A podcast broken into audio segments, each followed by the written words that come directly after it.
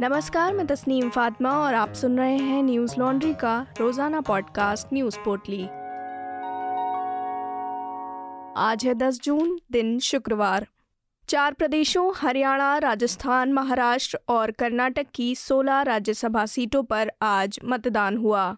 विपक्ष के कई दलों ने विधायकों की खरीद फरोख्त के आरोपों के बीच विधायकों को होटलों और रिजॉर्ट में ठहराए रखा।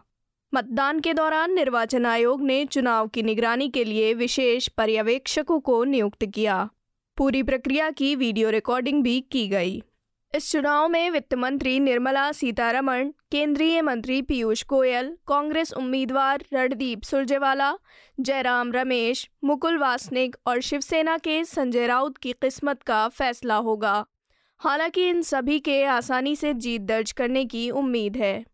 बता दें कि चुनाव आयोग ने हाल ही में सत्तावन राज्यसभा सीटों के लिए द्विवार्षिक चुनाव की घोषणा की थी।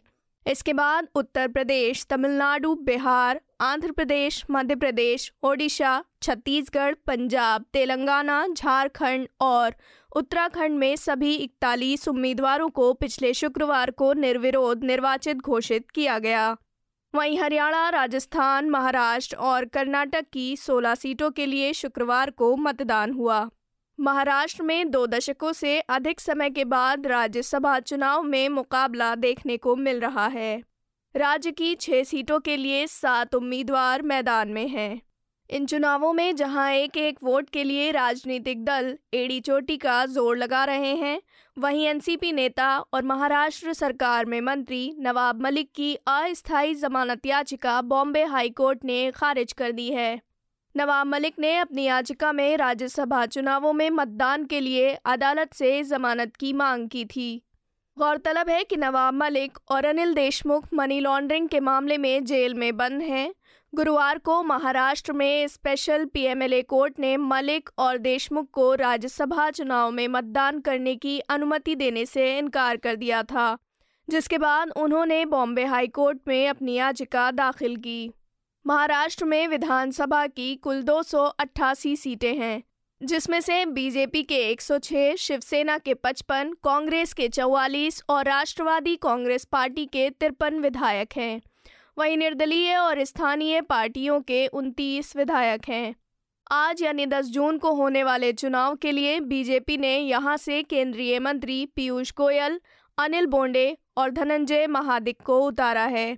वहीं शिवसेना ने संजय राउत और संजय पवार एनसीपी ने प्रफुल्ल पटेल और कांग्रेस ने इमरान प्रतापगढ़ी को अपना उम्मीदवार बनाया है।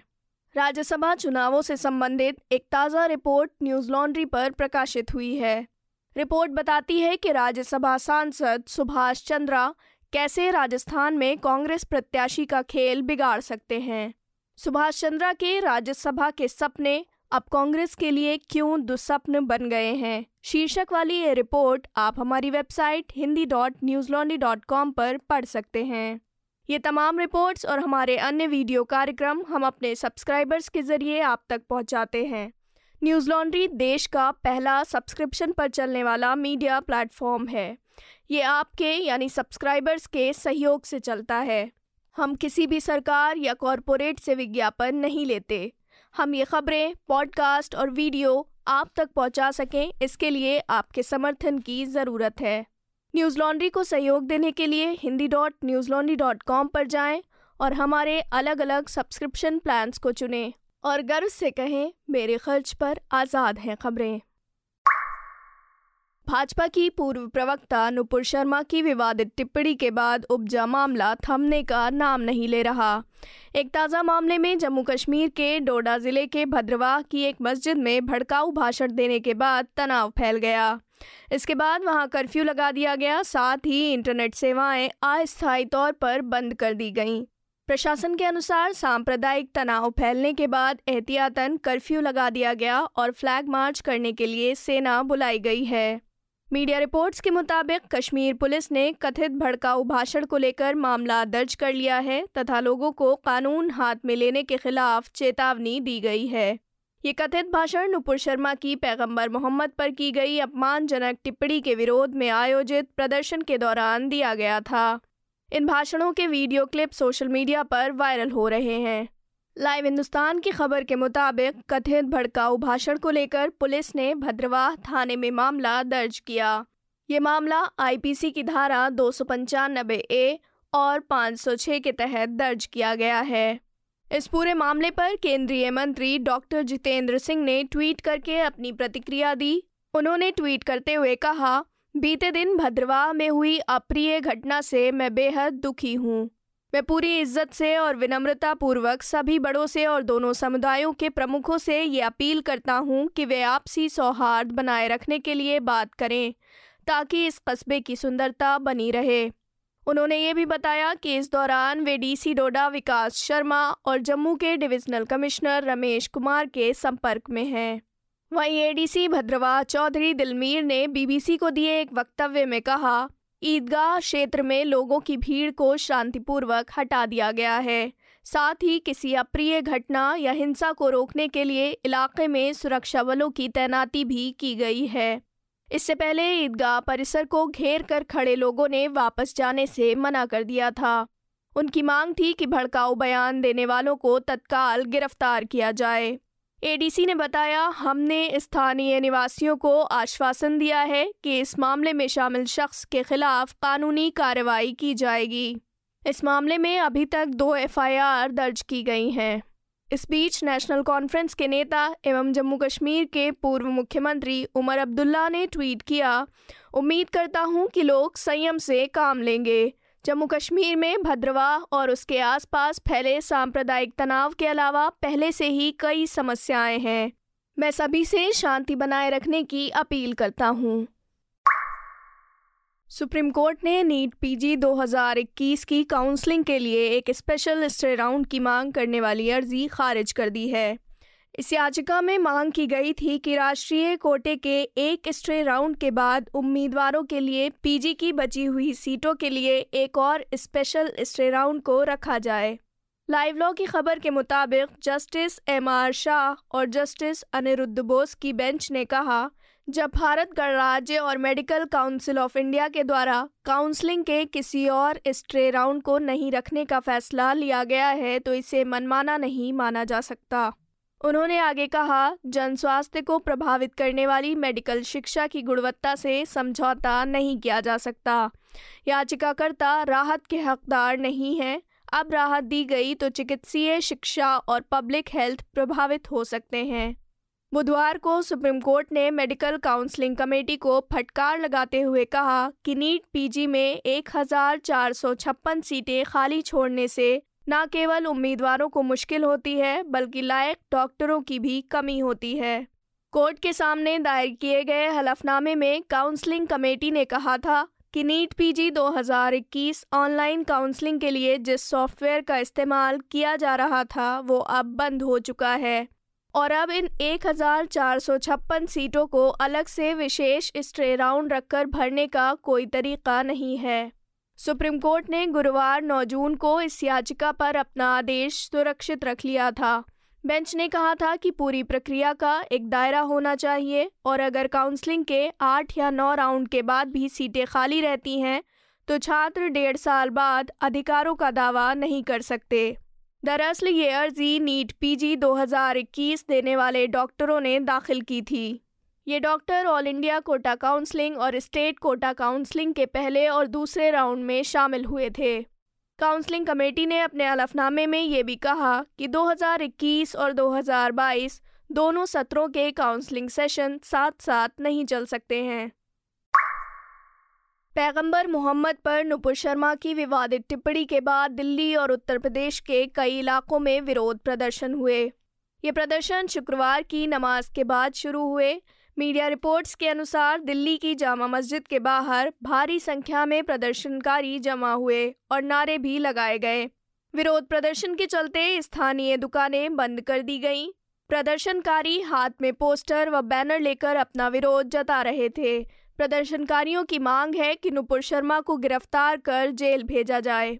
दिल्ली के अलावा उत्तर प्रदेश के सहारनपुर, मुरादाबाद और प्रयागराज में भी प्रदर्शन किए गए। मुरादाबाद में नमाज़ के बाद नमाजियों ने नुपुर शर्मा और नवीन जिंदल की गिरफ्तारी को लेकर प्रदर्शन किया। हालाँकि अब यहाँ पर हालात काबू में हैं। उत्तर प्रदेश के ही कानपुर में पिछले शुक्रवार को हुई हिंसा के बाद आज प्रशासन ने पूरी सतर्कता के साथ शहर के अलग अलग हिस्सों में गश्त लगाया, जिसके बाद यहाँ शांतिपूर्ण तरीके से नमाज़ अदा की गई। एनडीटीवी की खबर के मुताबिक प्रयागराज में भी विरोध प्रदर्शन के साथ साथ झड़पें हुई। वहीं मथुरा में नमाज़ को लेकर पुलिस अलर्ट पर है। ड्रोन से संवेदनशील स्थानों पर नज़र रखी जा रही है। सुरक्षा को लेकर पुलिस प्रशासन के पुख्ता इंतज़ाम हैं। दिल्ली पुलिस ने गुरुवार को नुपुर शर्मा, पत्रकार सबा नकवी, नवीन जिंदल और हिंदू महासभा की सदस्य पूजा शकुन पांडे समेत आठ लोगों पर एफआईआर दर्ज की है। दिल्ली पुलिस का कहना है कि इन लोगों की सोशल मीडिया पोस्ट दो समुदायों के बीच मतभेद पैदा करने के साथ धार्मिक भावनाओं को भी आहत कर सकती है। इसके अलावा दिल्ली पुलिस ने ऑल इंडिया मजलिस इत्तेहादुल मुस्लिमीन के प्रमुख असदुद्दीन ओवैसी और गाजियाबाद के डासना देवी मंदिर के महंत यति नरसिंहानंद के खिलाफ भी भड़काऊ बयान देने के मामले में एफआईआर दर्ज की। गंभीर आर्थिक संकट से जूझ रहे श्रीलंका में राष्ट्रपति गोटबाया राजपक्षे ने दो नए मंत्रालय बनाए हैं। इन मंत्रालयों को भीषण आर्थिक संकट से निपटने के लिए बनाया गया है। प्रौद्योगिकी और निवेश संवर्धन मंत्रालय श्रीलंका में आर्थिक क्षमता को बढ़ावा देते हुए प्रत्यक्ष विदेशी निवेश और निजी क्षेत्र के निवेश को बढ़ावा देने का काम करेंगे। दूसरा नया मंत्रालय महिला, बाल मामलों और सामाजिक अधिकारिता मंत्रालय के नाम से बनाया गया है। एनडीटीवी की खबर के मुताबिक इस मंत्रालय के तहत पंद्रह संस्थान आते हैं। जिनमें राष्ट्रीय बाल संरक्षण प्राधिकरण और समृद्धि विकास विभाग भी शामिल हैं। वहीं अंतर्राष्ट्रीय मुद्रा कोष भी आने वाले हफ्तों में संकटग्रस्त श्रीलंका में अपना एक व्यक्तिगत मिशन भेजने की योजना बना रहा है।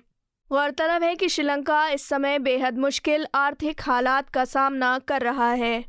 आईएमएफ के प्रवक्ता ने कहा कि ये मिशन वित्तीय सहायता पर चर्चा करेगा, लेकिन इसके साथ ही वित्त पोषण कार्यक्रम पर आगे बढ़ने से पहले श्रीलंका को ऋण स्थिरता बहाल करने के लिए कदम उठाने की ज़रूरत है।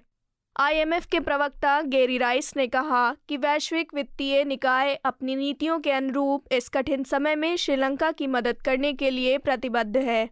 बिज़नेस टुडे की खबर के अनुसार, श्रीलंका सरकार ने 12 अप्रैल को सभी बाहरी ऋणों के भुगतान को निलंबित कर दिया था। इसके बाद आईएमएफ के कार्यक्रम की अनिवार्य शर्त के अनुसार, श्रीलंका ने अपने विदेशी ऋणों के पुनर्गठन के उपाय शुरू कर दिए हैं। आईएमएफ के प्रवक्ता ने बृहस्पतिवार को मीडिया से कहा, स्पष्ट रूप से श्रीलंका एक बेहद कठिन आर्थिक संकट की स्थिति में है और अपने भुगतान को संतुलित रखने में जूझ रहा है। हम मौजूदा संकट के असर को लेकर बेहद चिंतित हैं। ये चिंता विशेष रूप से मानवीय स्तर पर है, क्योंकि इससे लोग प्रभावित हो रहे हैं। इससे पहले श्रीलंका के प्रधानमंत्री रानिल विक्रमसिंघे ने आईएमएफ प्रमुख क्रिस्टालिना जॉर्जीवा से अपने सहायता कार्यक्रम को तेज़ी से आगे बढ़ाने का आग्रह किया था। आज की पोटली में बस इतना ही। कल लौटेंगे खबरों की नई पोटली के साथ। नमस्कार। न्यूज़ लॉन्ड्री के सभी पॉडकास्ट ट्विटर आई और दूसरे पॉडकास्ट प्लेटफॉर्म पे उपलब्ध हैं। खबरों को विज्ञापन के दबाव से आज़ाद रखें। न्यूज़ लॉन्ड्री को सब्सक्राइब करें।